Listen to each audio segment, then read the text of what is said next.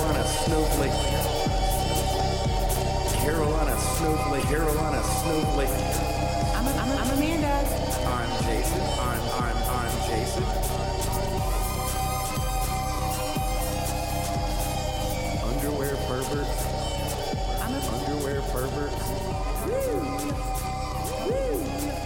Underwear perverts. It's gonna get even weirder. getting your tape pierced. Is that a thing? Is that a thing? Carolina snowflake. Carolina snowflake. Carolina. And we're back with another episode of the Carolina Snowflakes podcast. We're your hosts. I'm Jason, And I'm Amanda. and we're back. Woo! We uh, may have not we may have not put out an episode last week. Maybe. That might be on me. Uh, I have to apologize, but uh, uh, the holidays are crazy, crazy times. They really are. Uh, a They're lot of things happen. A lot of ends. hectic, stressful. Yeah, a lot of ins, a lot of outs. It's lots like of- Mm-hmm. this it's like this confined time that you're told to like visit, have a good time, be jolly, be happy, Mm-hmm. deny reality, Yep. and then but then it's over. And then it's over, and then go back, Yeah. and it that discombobulates me every year. Yeah. and it did a little bit this year. And so last week I was just like, I can't do what I want to do to put together an episode, so I was unable to. We have to apologize to the snow snowflake nation or the snow globe. Uh, isn't that what we I settled think on? we did snow globe. Snow globe. We have to apologize for for that. That was uh, that was unforeseen. But hey, shit happens.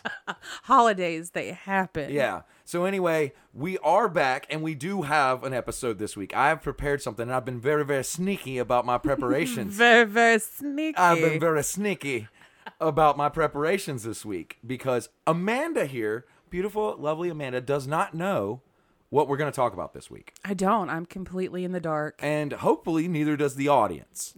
Hopefully. So we're all in this boat together where I'm the only person who knows what we're going to You're talk the about. captain, and the rest of us have no idea where we're going. and it's fun. Usually, I leave you in the dark about a lot of the things. You don't hear the clips, but this time you don't even know the, the No, subject. I don't matter. even know what we're talking about. I know it's gonna be. That's very interesting to me. So that adds a new little layer on top of this uh, experiment we're doing for an episode. yeah. So I can't wait to see how it turns out. I think it's gonna be great.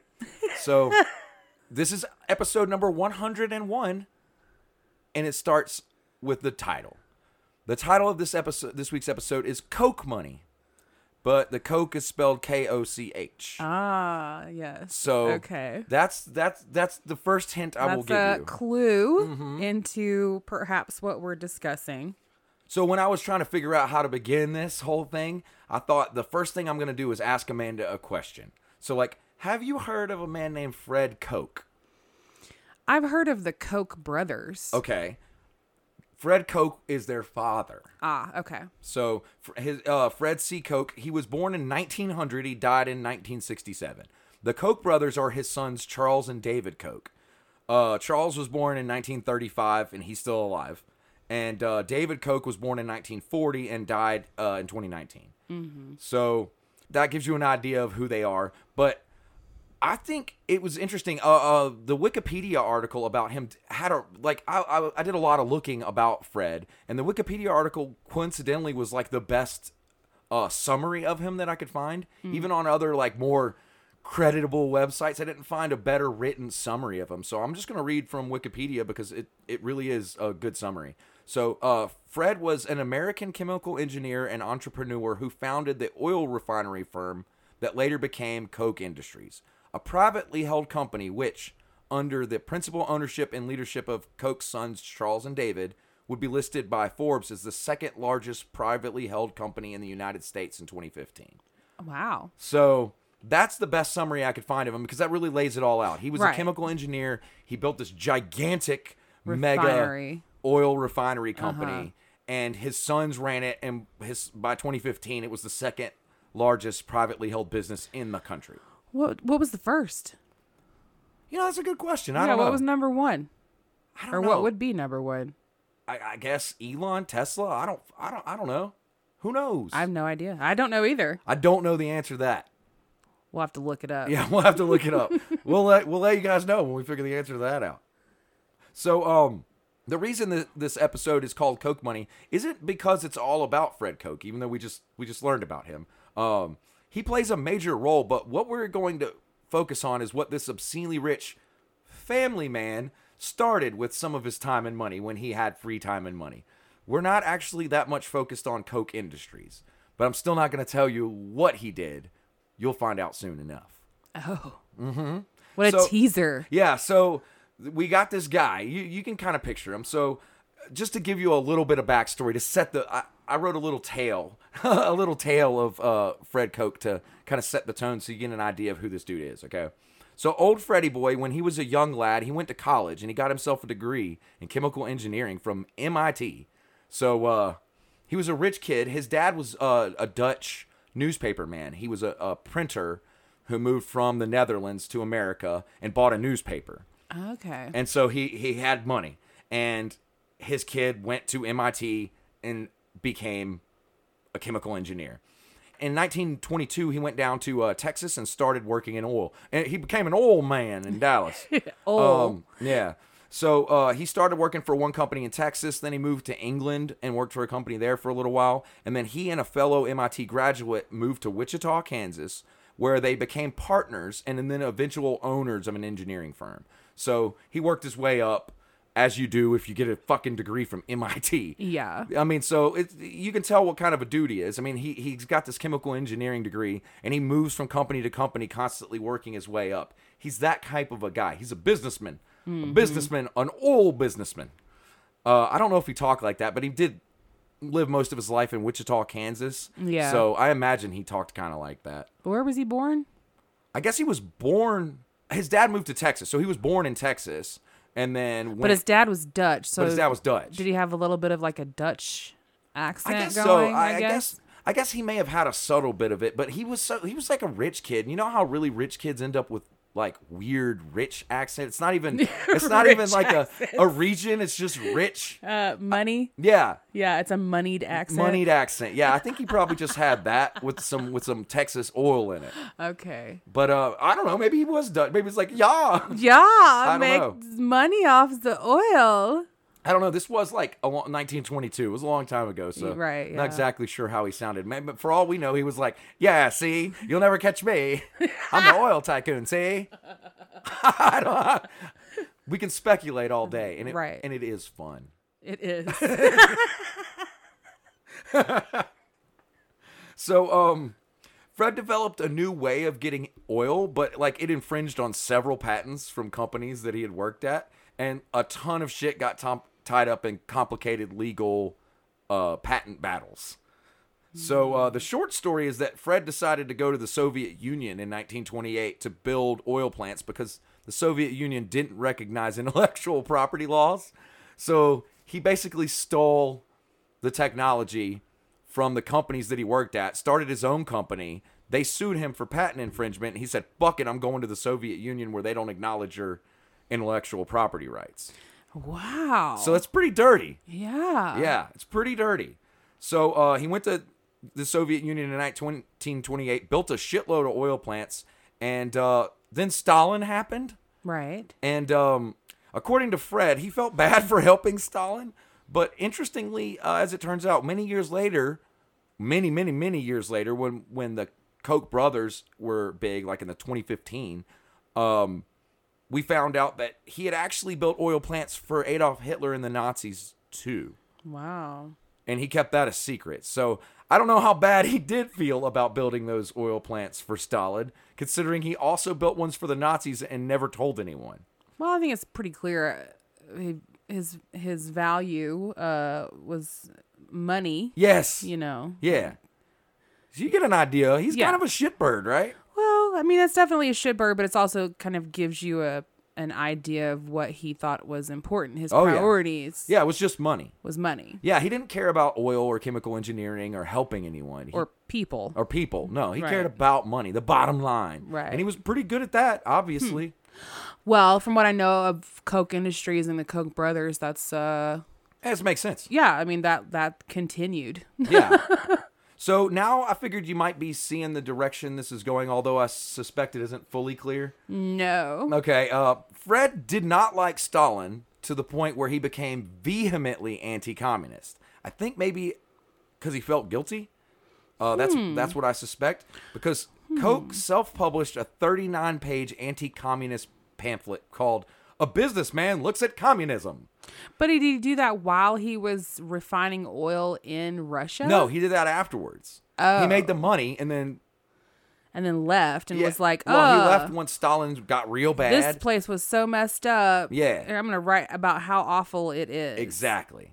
He went there, started making his money. Stalin got worse and worse and worse, and eventually he was like, "God, this dude is too bad. I gotta leave. I feel bad that I worked with him for so many years and made so much money." Yeah. Well, I mean, I feel bad, but Yeah. not really. And so his response was to be like become vehemently anti-communist and to publish a pamphlet about how the businessman looks at communism. All right. so um, in that document, he related his experience in the Soviet U- Union and warned of of the threat of a communist takeover of America. So he, he starts to get radical on it. Like, not only is Stalin horrible, but the, the communists are going to come here. Kind of a Joe McCarthy, Yeah. That's some, some like yeah, Red Scare red type deal. scare, like, Uh-huh. oh no, the commies are coming. yeah. To get an idea of the kind of shit he would say, uh, I have a quote from from this pamphlet that I just think is pretty interesting. So this is a quote from him. One of the potential methods of communist takeover in the USA by internal subversion is infiltration of high offices of government and political parties until the president of the United States is a communist. Even the vice presidency would do, as it could easily be arranged for the president to commit suicide. Interesting. So he's basically going full blown. They're going to make the president a communist or the vice president and then kill the president. Well, here's my question. Mm-hmm. Do you think that he was just paranoid, or do you think he saw so much bad shit happen in Soviet Russia that he believed that that could happen here? I don't think it's either of those things. I Oh, really? Mm-hmm. think it goes back to the bottom line as money. And what happened was he saw that it wasn't politically tenable for him to come back to America and make more money off of oil after he left the Soviet Union, unless he played the Patriot card and went full on anti communist. And that way, no one would question see, the shit he okay. did in the past. Oh, right, that makes sense. He because he right, I lost perspective there for a minute. Yeah, yeah, Of like, oh right, this guy just prioritizes money. yeah. He, I mean, he didn't and have, he's have like feelings. he's like i gotta keep making money and i'm Uh-huh. not gonna do that if they all think i'm a communist or a Exactly. commie sympathizer and what better way to prove that I'm not a commie yeah like he sympathizer? walks back in and he's like woo that shit is fucked I made a shitload of money there, but it is fucking it horrible. is fucked I'm- you do not want to see yo it's just terrible and let me become the most vehemently anti-communist person ever. That's what I think. strategy Yeah, I don't think it had Okay. anything to do with how he felt. okay i yeah there for a minute i was like thinking feelings yeah, I know. I- Ugh, for a ugh, second, you gave him feelings, and I was like, "No, I don't think that's right." right Yeah. Yeah, it's fucked up, isn't it? Uh-huh. It's pretty dirty. It's pretty transparent too. I guess it was easier to get away with back then because we didn't have you didn't have the internet This kind of you didn't information. have like speedy you know information at your fingertips Right, right. Well, so Fred is called up in all this anti communist shit, and it stuck with him to the point where in 1958, he became a founding member of the group we're going to talk about today, the John Birch Society. Oh. So that is really what, what we're going to be talking about. Ooh, okay. He was a founding member of the John Birch Society, and his story is really, really important because it really illustrates what the John Birch Society is. I see. It's dirty. So, boom, Boom. Boom. I did that. So uh, this is what I wrote. The John Birch Society is really what I want to get into this week because I think they are way more of an influence now than people realize.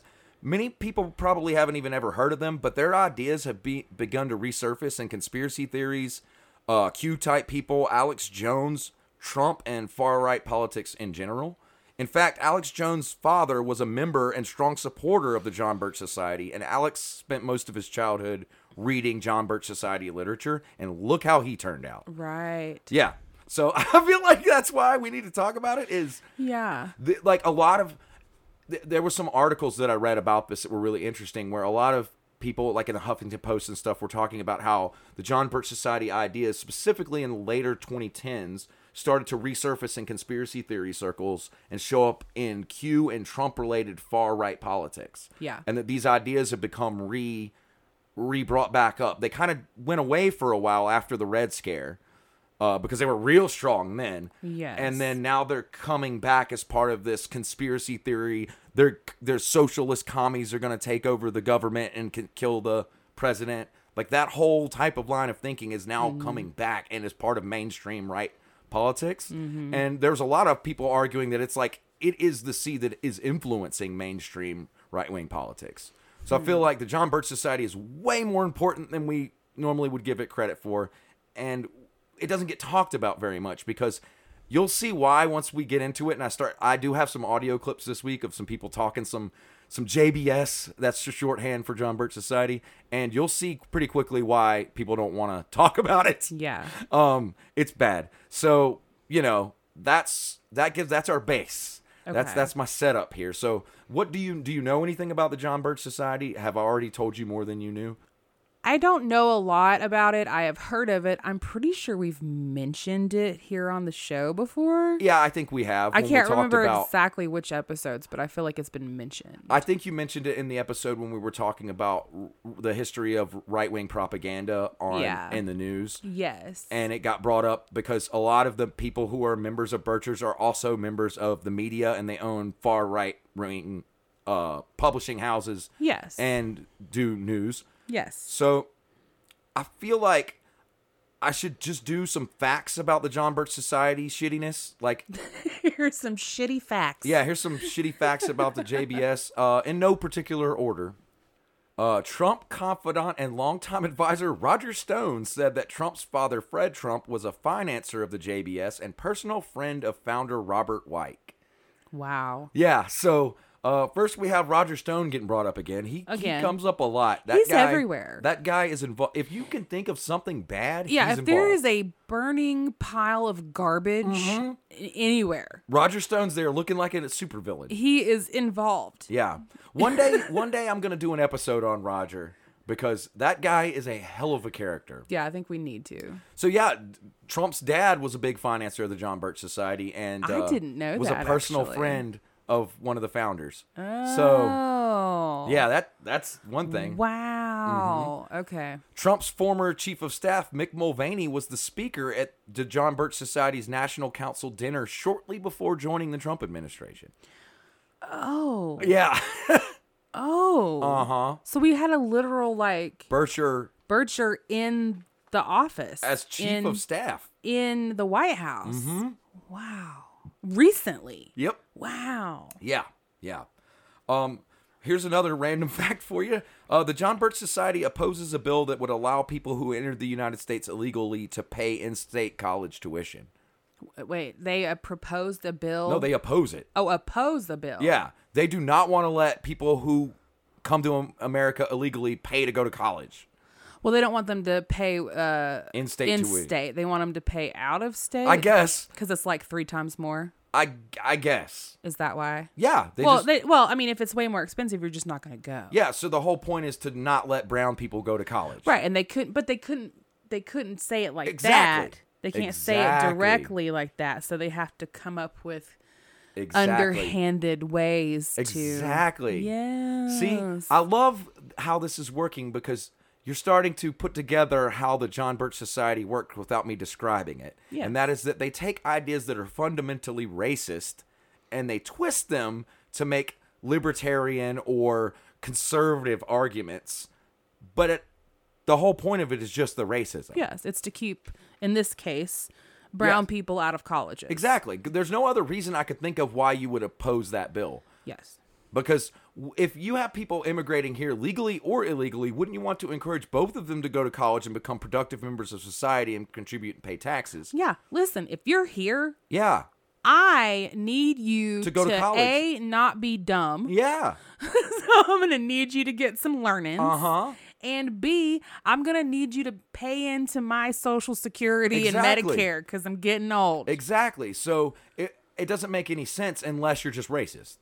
So Correct. that's that's kind of you're gonna notice that a lot with them. That's kind of their shtick. Mm. um, the, uh, the John Birch Society, according to their website, they want to return America to what the group calls cr- its Christian foundations. So uh, they want to return America to its Christian foundations. Now, Yes. did they read the Patriots I- Bible? maybe they did read the Patriots Bible because Because I don't think that's reality. It's not reality. it's not, but that's that's that's their reality. I mean, Interesting. It's a very Trumpian reality. Like this country has Christian roots. We've talked a lot about a lot extensively about people who want to spin Greg Locke, for example, who want to spin American history somehow and work it into Christianity. yeah, and so- it just doesn't. Yeah, but they're part of that. That's not real life. Yeah. The John Birch Society supports abolishing the Department of Education and the Department of Energy. What? They want us all to be dumb? Yeah, they they wa- they not only want don't want illegals They want us all to be in the dark. going to college. They don't want literally anybody. and figuratively. Yes, and they also want the Department of Energy to go away. I They don't want know us to be in the dark. how the fuck that's supposed to work. So I, they gu- want literally no regulation. I guess they want every state to be like Texas and have ERCOT, and we'll just be fucked they and just get want snowed in. I think it's no regulations. Yeah. So they can drill and Yeah. and frack yeah. and if- dig and if I can do all build a these nuclear things. reactor and power my house with it, it's totally cool. Yeah, in my backyard, you damn right. fuck it. Apparently, That's so libertarian. yeah, they're they're yeah. that's even bypass like that's not even conservative that's libertarian. Oh yeah, just abolishing the Department of Education. anything that has to do with with rules that Uh-huh. Yeah. Mm-hmm. they don't like and infringes upon their own individual Yep. delusional freedoms. Yep. That's so libertarian. Yep. Well, does it does it help you know a little bit about Alex Jones to know that his da- his dad was a member and they had meetings at his house, and he was reading that literature growing up as a child? It does explain some things. It does, doesn't it? yeah, yeah, it Yeah. does. And this is he is the reason part of the reason I wanted to talk about this is because that's what you get if you follow all this stuff. You get you end up there. I just can't get over the wanting to abolish the Department of Education and Energy. Mm-hmm. I mean, do they think that education should be left to the individual? Yes. So if you're a child born into poverty or a horrible family, too bad. Like Yeah. you just can't. Yep.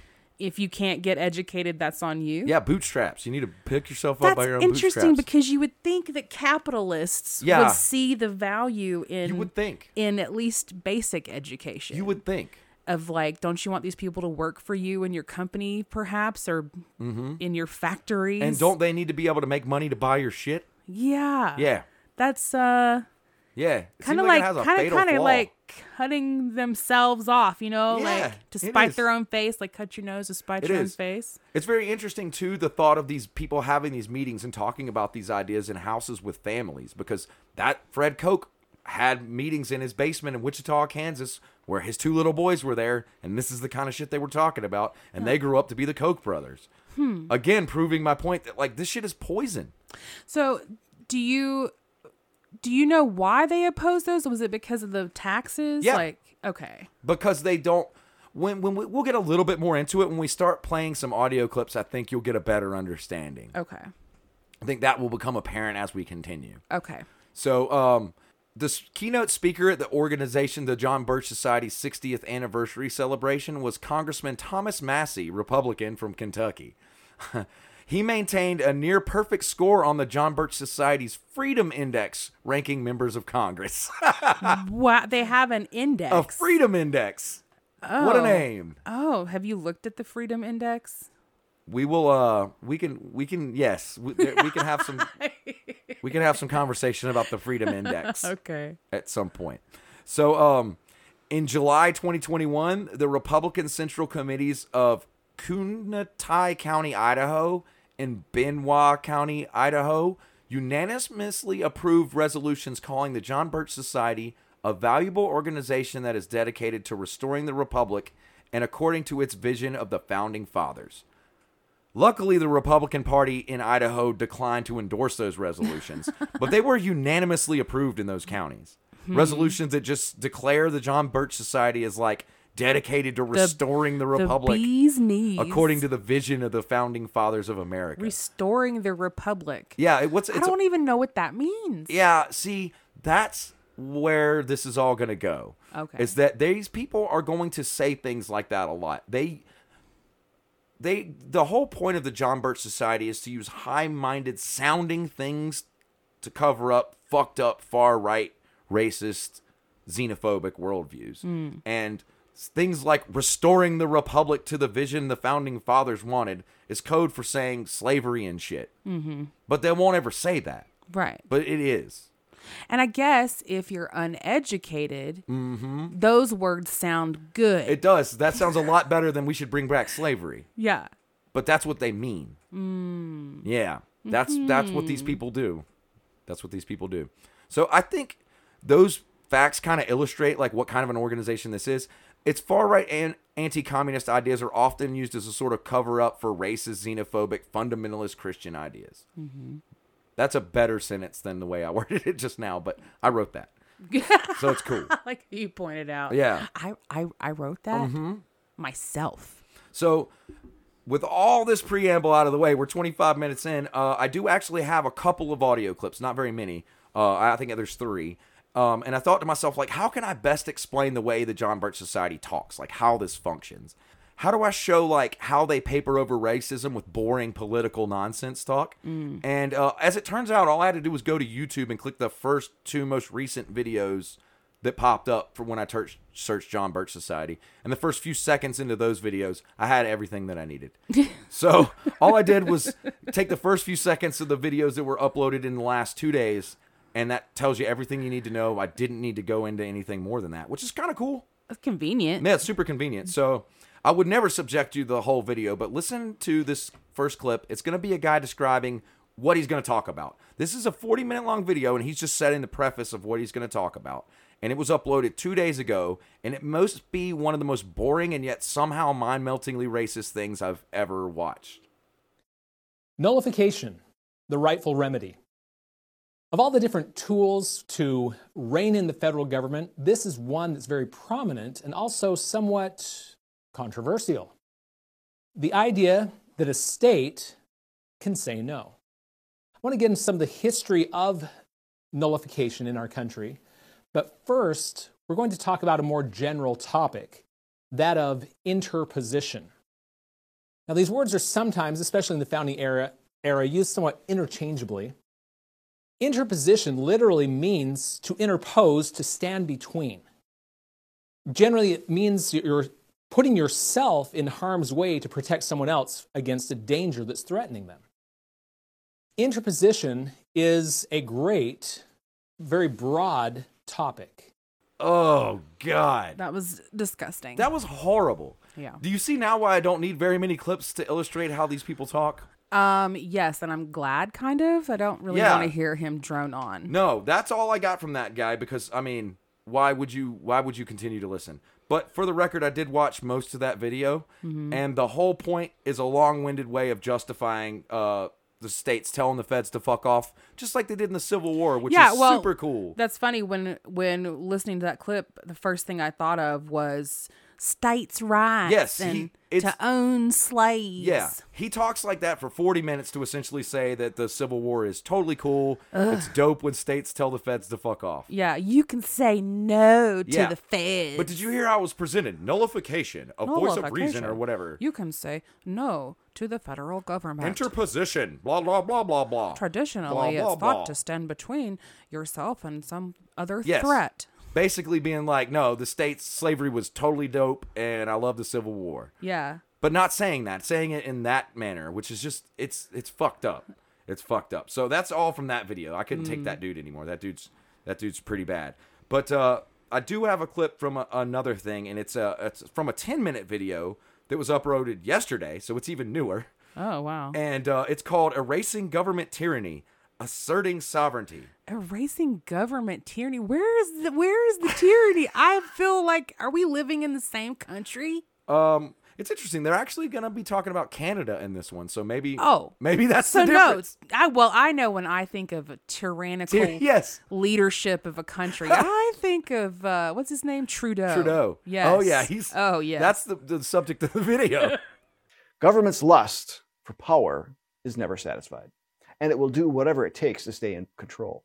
You're seeing an example of this through Elon Musk's Twitter revelations of the federal government's attempts to censor any and all Americans who do not swallow any of its fake science or fake medical narratives. Ugh. yeah. You see how that went?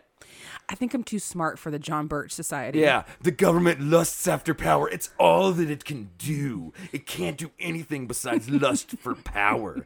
And you can't believe it's fake narratives it's trying to shove down your throat. It's like, what the fuck are you talking about, dude? Like, they just talk in those weird abstract terms because they hate rules. Well, yeah. Yeah, and so well, it's I like- think what they hate most of it, of all is uh, paying taxes. Yeah, yeah. Paying taxes. is Paying the thing they taxes is hate. ultimately what they It hate. really sucks. I don't like doing that. So, like, I think literally that was that was just a calm version of Alex Jones. Like, if you listen to Alex's show, That's a good point. it's the same thing. It's the same just he's, rhetoric. I'm angry and pissed off about it and stupid. Yeah, yeah. But um, he's saying the same exact shit. You're right. Yeah, the government's lying to you. They're bu- you buy their fake narratives. Like all they do is lust for power. Like if I do it in Alex's voice, it's the same thing. It's Alex Right. Jones. But the John Birch Society does it calmly, a little bit, and that's what they are. That's like all you really need to know about them. Hmm. But um, I have one more clip because it just I feel like it illustrates. Again, it's Alex Jones calmly. So just think about that when you hear this clip. Canada has been in the news for years, demonstrated its penchant to dictate liberal policies that take away fundamental rights from its citizens. Prime Minister Justin Trudeau has only helped make more progress toward this tyranny. Given his full embrace of socialist globalism, he has declared proverbial war on firearms, property rights, free speech, and against his own country's natural resources. Uh-uh. Wow. Justin Trudeau has declared proverbial war on his own country's natural resources. Fuck you, coal. Fuck you, oil. Fuck you, snow. and fuck you, Moose. Yeah, moose. Fuck you. I've declared war on tundra. War on tundra. Like, what the fuck is this dude talking about? uh, He's basically saying that he hates the rules Yeah. that are in place to Yeah. protect people, Uh-huh. places, Uh-huh. animals, Uh huh. nature, the environment. Yep. He hates all of that Yep. because he wants to use and abuse all of those things Uh-huh. to make some money. Yeah, and and Trudeau's totally declared war on it. I do He's a remember. tyrant. He's a socialist globalist. Yeah, I don't know if you remember, but the time that the socialist globalist mascot gave him a big hug and he fully embraced it. Remember? no. Yeah, that's because that didn't happen. Because there is no socialist globalist. Yeah, I was, a, I was like trying to remember, and I was Yeah. like, no, No, that's because it didn't happen. There's no socialist globalist, and he didn't give them a full embrace. I thought maybe there was, and I was like trying to remember. Like, Boom. I was like, no, Yeah, I got jokes. you got me. Yeah. So yeah, that I don't feel like I needed to go any further after that. Like, like I said, that was the first, like literally the first few seconds of the most two recent videos that the John Birch Society has uploaded. Well, I do have a couple of questions. Maybe you know the answers I may. to the about the John Birch Society. Mm-hmm. Do how many members are there? They keep their numbers uh, closed, but um, a lot. Oh, so that's not public information. But we do know that there are some some people that are members, so they don't hide their membership, right? No, they don't. And they do have meetings and stuff like that, but they just don't disclose numbers. Hmm. And some people have JBS meetings at their house that are official, and then other people just do it. It's got that leaderless resistance. Interesting. So they have the same model as Black Lives Matter as far as leaderless resistance. That's why it's named after John Birch, who wasn't the only guy, and it has several founding members. It was set So- up to be leaderless. is it is the John Birch Society an American creation? Yeah. I mean, yes. Yeah, so yeah, this was all from the U.S. of Mm-hmm. A. But is it? s- It obviously ventures into Canada. Does it go anywhere else? Well, I mean, they talk about Canada because they they think it's a good example, but I mean, their focus is still on the United States. Uh, in fact, if you look at the comments on that video, most of them were people who were like, "This is why I'm going to move from Canada down to America," and then people telling them like, If you do that, you're just going to be getting the same shit. Right. You're not improving. Right. it's a side grade. but you wouldn't find a, a member living somewhere other than I mean, I think so. I Here? think like I think like other um like racist paper over things you may. Like you know how Dylan Roof was like really obsessed with Rhodesia and and you know the apartheid in Africa even though Yes. he he doesn't live in Africa. uh, Apartheid never would have directly affected him, but it's something that he cared a lot about because it was a way to justify his already existing racism there may some- be some people in like uh, South Africa or you know New Zealand who are down with the JBS ideas because they cover up their own racism. but they don't necessarily have like a chapter there. Yeah, yeah, or they or if they did, it would be just a bunch of right wing nutballs. Well, it kind of already is. Yeah, To yeah, be fair. exactly. so I mean, I think anywhere you have pockets of them, there may be people who are attracted to these ideas because they are a way to sound smart about your crazy fucked up right wing racial xenophobia. But that said, we do have people here in the U.S. who are members Yes. who are in very high level positions. Very high level I position. mean, we just talked about one who was in literally in the White House. Yes. And Thomas So- Massey Um, So from uh, how many more are like that that are super high up? a lot. Hmm. A lot. That's why I think this issue is more important than people want to talk about because you hear after those clips how boring it is. You see why people don't want to get into this.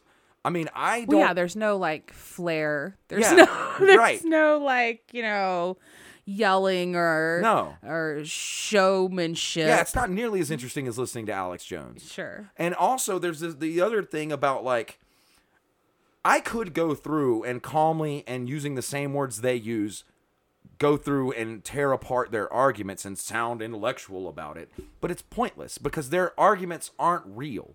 There's no point in debunking this shit and going and wading through it and talking about how bad it is because it's not the point anyway. It's propaganda. They already believe the racism. This Mm-hmm. is all just show to distract you. And Mm. that's why I don't feel the need to really go into it because, like, their actual talking points are so convoluted and boring and they're designed that way so that you tap out instead of calling them out on it. And maybe a better man than me could go through and do it, play their game with them, but I'm not doing it. Yeah. But I could see well, that that's it could also be done. part of their their um, selling point is they're like, see how calm we are. We're Yeah. not we're not having to do the the pomp and circumstance and the Yeah. grand show and the yelling and the Right. Mm-hmm. pounding your fist on the desk and we don't have to do that. Right. We're above that. Yeah, but as as uh, people as you and I who are making a comedy show, uh, that's not the best uh, people to talk about. Well, no, I understand that, Yeah. but I'm saying I get how that tactic, that technique Oh, yeah. or whatever is part of their brand. it is, it is, and so that's the John Birch Society. That's probably all you need to know about them. I, I, I don't think that there's much else that you need to know about them. I mean, I guess if you can't sleep, you could put on those videos and Yeah, they're they're Doze incredibly boring. off. Like I said, I watched the one, I watched the one, and the only thing I was like, I could just cut the first few seconds of this and be like, this is the whole thing. did you feel sleepy? Like I just well By the yeah, and I end. was just like, I know what this is. Like he just is justifying the Civil War. Like I knew from the beginning that's what he was going to be doing when I read Yeah. the title, nullification. I was like, okay, he's going to be justifying the Civil War. Yeah. and that's what it was doing. So it's like there was no surprises. So it's Mm-hmm. you know, but I only picked those videos because they were literally uploaded the last two days by the John Birch Society. it's just interesting. The whole thing is just interesting. Yeah, so those weren't like videos of people talking about it or whatever. That was their videos that they're uploading. Okay. Yeah, official. They, didn't have, a, lot of They have watches. a YouTube channel. Yeah. The John Birch Society has its own YouTube. Official, yeah. It does not have a lot of uh, people on it, but uh, well, it's because there's nobody yelling or ranting or and because if you look at the comments, you can see that uh, they, they they push that content off a lot. It does it gets taken down off of YouTube a lot, Hmm. and so people are like, "I'm surprised this many people listen, considering this platform's a liberal hellscape." so.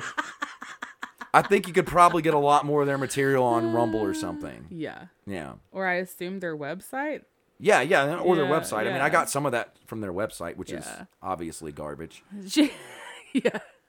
So, yeah, um If you have any other questions about the John Birch Society in the future, if anybody out there in the audience has any questions about the John Birch Society, you could totally email me and I will try to get you the answers because uh, I'm interested in it. Uh, it's it's really worth talking about, even though it's kind of not. I'm torn. I'm torn in in a way because I do see the value in tearing it apart because maybe you could save somebody from going down that rabbit hole. But I think all I really need to do is point it out and be like, look at that big ass rabbit hole. And hopefully nobody that listens to our show will fall in it. Well, if they listen to us, then they're not going to fall for it. That's my hope. Our listeners are way too smart My for hope. that. My hope is with this episode, I've at least pointed out this big ass rabbit hole. It's going to be take a better person than me to actually tackle it. But there you have it. I'd be curious to hear from somebody who knows someone who's a member. Oh, I would love to hear about that. Yeah. Yeah. Email us about that. yeah, no shit. and if you're going to do it, send it to uh, carolinasnowflakes at gmail.com. You can find that link on our website, which is carolinasnowflakes.com. And be sure to tune in next week because we're going to have something special next week as well. So, very sneaky times. Sneaky. This is the Sneaky Times episodes. And uh, thanks for listening. Uh, love everybody. Bye. So well, it's- I think what they hate most of, it, of all is uh, paying taxes.